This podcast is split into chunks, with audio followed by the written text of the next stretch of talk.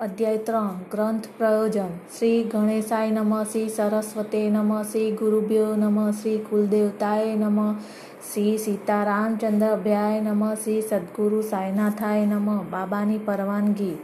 ગયા અધ્યાયમાં વર્ણવ્યા મુજબ શ્રી સાયના, બાબાએ મને ચરિત્ર સચ્ચરિત્ર લખવાની પૂરી સંમતિ આપી. તે બોલ્યા સચ્ચરિત્ર લેખન સંબંધમાં હું તારી જોડે પૂરો સંમત છું. તારો ધર્મ તું બરાબર બજાવજે. મુદ્દલ ડરીશમાં. મન દર્દ રાખજે. મારા વચનમાં શ્રદ્ધા રાખજે. મારી લીલા લખાશે તો અવિદ્યા નષ્ટ થશે. જે કોઈ ધ્યાનપૂર્વક એ લીલા સાંભળશે, તેનો સંસાર પરનો રાગ ઓછો થશે અને તેમાં અંતરમાં પ્રેમ ભક્તિના મોજા ઉદ્ભવશે. મારી લીલામાં ઊંડી ડૂબકી માનાને જ્ઞાનના અમૂલ્ય રત્નો પ્રાપ્ત થશે. એ સાંભળીને હું બહુ રાજી થયો અને નિડર તથા શ્રદ્ધાળુ બન્યો. ગ્રંથ લેખન સફળ થવાનું છે એવી મનમાં ખાતરી થઈ. ત્યારબાદ માધવરાવ દેશપાંડે સામે જોઈ સાંઈબાબા બોલ્યા, પ્રેમથી જે માણસ મારું નામ લેશે તેના સગળા મનોરથ હું પૂર્ણ કરીશ અને તેની ભક્તિ વધારીશ મારી લીલા તથા ચરિત્રનું જે જ્ઞાન કરશે, તેની સર્વ પ્રકારે ઉન્નતિ થશે. પૂર્ણ ભાવથી એ ભજનારા જ્યારે મારી આ કથા સાંભળશે, ત્યારે સ્વત જ આનંદ પામશે. મારી લીલા ગાનાર, હું અખંડ સંતોષ તથા મારા પરી પારાવાર સુખ દઈશ. તેની ખાતરી રાખજે. મને સર્વ સમર્પણ કરનાર ભક્તોને શ્રાદ્ધ, શ્રદ્ધાથી મને ભજવનાર સજ્જનો તથા સદા પ્રેમથી મારું ધ્યાન ધરનાર જનોને અવશ્ય મુક્તિ આપવાનું મારું વચન છે. તે, જેઓ મારું નામ જપે છે, મારી પૂજા કરે છે, મારું ચરિત્ર તથા મારી કથાનું જ ચિંતન કરે છે અને સદા મને જ સ્મરે છે. તેમાં, તેમનામાં સંસારી ભાવ જ કેમ રહેવા પામે? મારા ભક્તોને હું કાળની પકડમાંથી છોડાવીશ મારી કથા સાંભળનારને સર્વ રોગ ગ્રાય નષ્ટ થશે માટે ભાવથી ભાવથી મારી કથા સાંભળજો તથા તેમનું ચિંતન, મનન નિધિધ્યાસન કરજો. એ માર્ગ જ સુખનો સંતોષનો છે. એથી મારા ભક્તના અહંત તથા અભિમાન અલોપ જ થશે. શ્રોતાઓના મનને શાંતિ થશે, જે કોઈ પણ શ્રદ્ધાથી ધ્યાનપૂર્વક મારી કથા સાંભળશે, તે પરમ મુક્તિને પામશે. સાંઈ સાંઈ એવા મારા નામનું સ્મરણ કરનાર પણ વાચિક તેમજ કાયિક સર્વ પાપ બળીને ભસ્મ થશે. ભક્તનો વિવિધ કામ, ભક્તોને વિવિધ કામ સોંપ્યા. શ્રી પ્રભુએ જુદા જુદા ભક્તો વિવિધ કામ સોંપ્યા. કેટલાકને મંદિરો, મઠો તથા નદીઓના ઘાટ બાંધવાનું કામ સોંપ્યું. કેટલાકને પ્રભુ ગુણ ગાનનું કામ સોંપ્યું. કેટલાક યાત્રાને મોકલ્યા અને મન, મને સચ્ચરિત્ર લખવાનું કામ સોંપ્યું.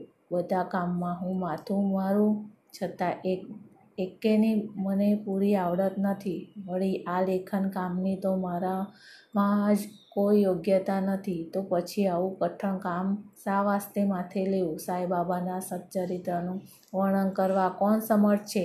આ કઠણ કામ તો સાંઈબાબાની કૃપા વડે જ થઈ શકે છે તેમ છે.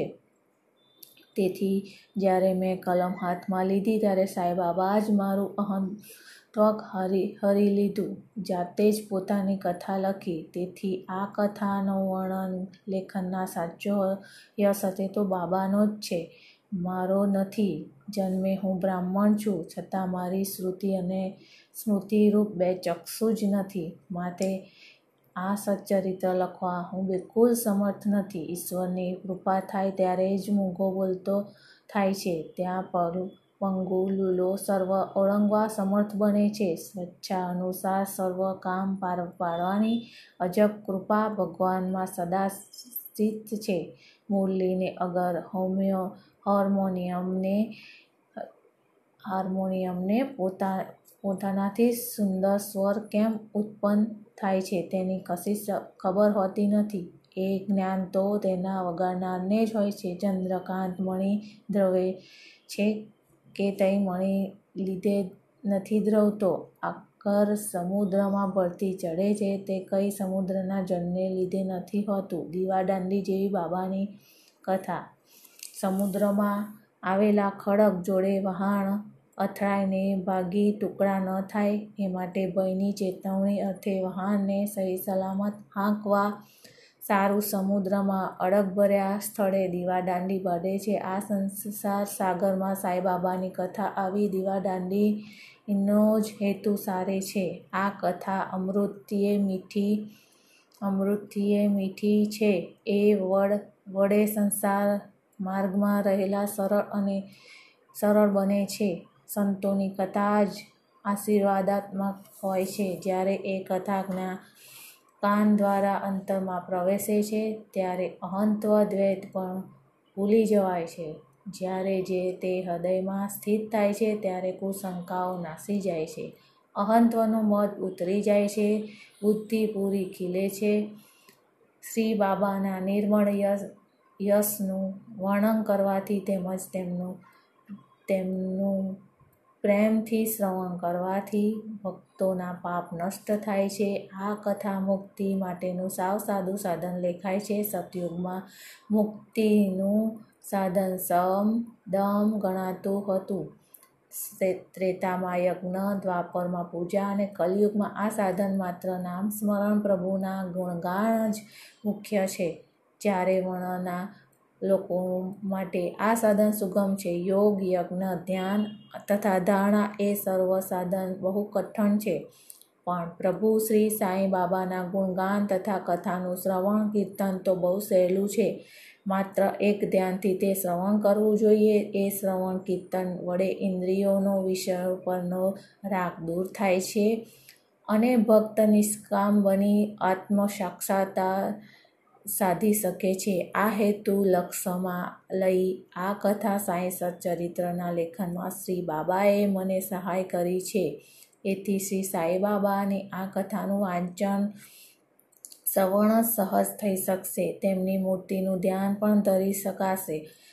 જેથી ગુરુ શ્રી સાંઈબાબાની ભક્તિ સરળ બનશે અને વૈરાગ્ય દ્વારા સરળતાથી સાક્ષાત્કાર સાધી શકાશે. શ્રી સાંઈબાબાની કૃપા વડે આ ગ્રંથ શ્રી સાંઈ સચ્ચરિત્ર મૂત મૂર્તની તૈયારી લેખન શક્ય બન્યા છે. હું તો તેમાં સાધન માત્ર થયો છું.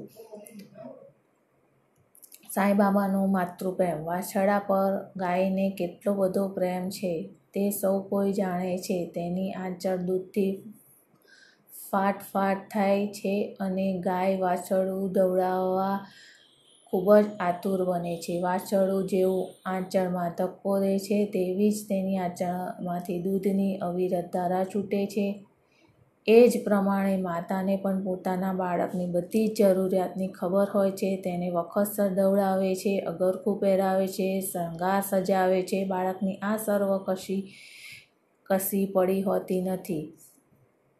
માતાનો પ્રેમ જ નિસ્વાર્થ અજબ હોય છે, તેને તોલે કોઈ પ્રેમ આવી શકે નહીં. શિષ્યો પર સદગુરુનો પ્રેમ પણ આ માતાના પ્રેમ જેવો જ હોય છે. પણ મારા પર સાંઈબાબાનો પ્રેમ આ પ્રકારનો હતો જે હું એક દસ્તાનમાં આપીને સમજાવું. સરકારી નોકરીમાં સન ઓગણીસો સોળમાં હું નિવૃત્ત થયો. નક્કી થયેલ પેન્શન દ્વારા કુટુંબનો ગુજારો બરાબર થાય તેમ નહોતું. એ વર્ષ ગુરુ પૂર્ણિમા ઉપર અન્ય ભક્તો જોડે હું શિરડી ગયો. તે વેળા શ્રી અનાજ ચીંચણી કરે જાતે જ મારા માટે સાંઈબાબાને વિનંતી કરી, દેવ, આપ દાભોલકર પર કૃપા કરો. પેન્શનમાં તેમના કુટુંબનું પૂરું થાય તેમ નથી. તેમને કોઈ બીજી નોકરી અપાવો. આપ તેમને ચિંતામુક્ત બનાવીને સુખી કરો. બાબા બોલ્યા, તેને જરૂર બીજી જગા મળશે, પણ હાલ તેની મારી સેવા કરવાની છે. તે સુખી થશે, તેનું ભાણું સદા ભરપૂર રહેશે. તે કદી ખાલી નહીં રહે, પણ તેનું પોતાનું સર્વ લક્ષ્ય મારા પર લગાડવાનું છે. નાસ્તિક ધર્મભ્રષ્ટ દુષ્ટ લોકોની સંગતમાં તેને કદી પડવાનું નથી. સર્વ જોડે નમ્રતા તથા વિવેક રાખવો જરા ભાવથી મારી પૂજા કરવી. જો તે આટલું કરશે તો અખંડ સુખ સંપાદન કરશે. રોહિલાની કથા. શ્રી બાબાના સર્વવ્યાપી પ્રેમનું દષ્ટાન રોહિલાની કથામાં મળે છે. ઊંચો, પરછંદ, મજબૂત બાંધાનો આખલા જેવો બલવાન એક રોહિલો લાંબી કફની પહેરીને શેરડીમાં આવ્યો અને સાંઈ બાબા પરની ભક્તિને લીધે શેરડીમાં જ રહ્યો, રહી ગયો.